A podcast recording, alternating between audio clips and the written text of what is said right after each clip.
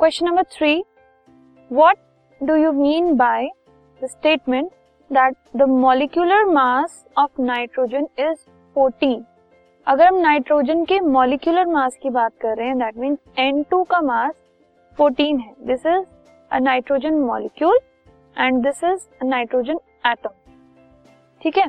सो जब हम nitrogen molecule की बात कर रहे हैं तो हम N2 की बात कर रहे हैं. So molecular mass of nitrogen 14 है। ऐसा हम तब कहते हैं जब हम दो नाइट्रोजन का एटॉमिक मास ऐड करते हैं। सो दैट मीन्स जो मास है, एक मॉलिक्यूल का नाइट्रोजन का वो 14 यूनिट्स है।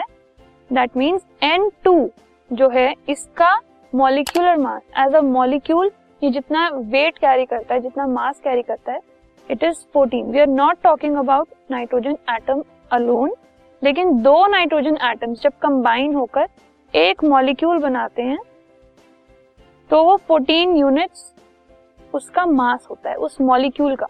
इसलिए it is called molecular mass and not atomic mass so molecular mass में दो नाइट्रोजन एटम्स कंबाइन होकर जितना मास बनाते हैं दैट इज़ 14 यूनिट्स इस स्टेटमेंट का ये मीनिंग है।